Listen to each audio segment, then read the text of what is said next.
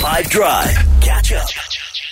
All right, so our country is filled with plenty of beautiful places to go hiking, right? Obviously, we live in the great outdoors here in SA, and it really depends where you want to go, right? There is everything from Table Mountain, Lions Head, Fish River Canyon, the Otter Trail, Drakensberg Grand Traverse, all of it in its own way exceptionally beautiful. But what would you add to the list? So, we are going hiking. The question is, where are we going hiking in South Africa? On 082 550 5151.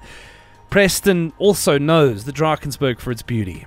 In terms of hiking, I think uh, some of the most beautiful places in South Africa are definitely in the Drakensberg, especially temperature wise.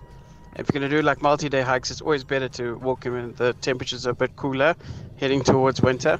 And then summertime, if you want to swim and hike, you can do something close to the Wild Coast.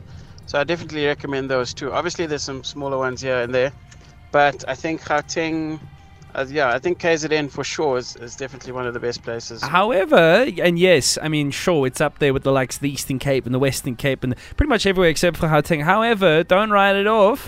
So the best hiking place in Joburg that I've been to is Made on Earth Hiking Trails. It is amazing, very quiet, not a lot of people. Um, it's just the best. I love going there, I and don't- it's dog friendly as well.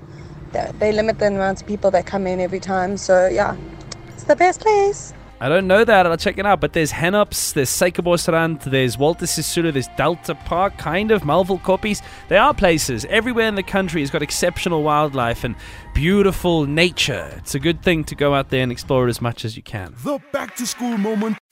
Catch up from some of the best moments from the 5 Drive team by going to 5FM's catch up page on the 5FM app or 5FM.co.za.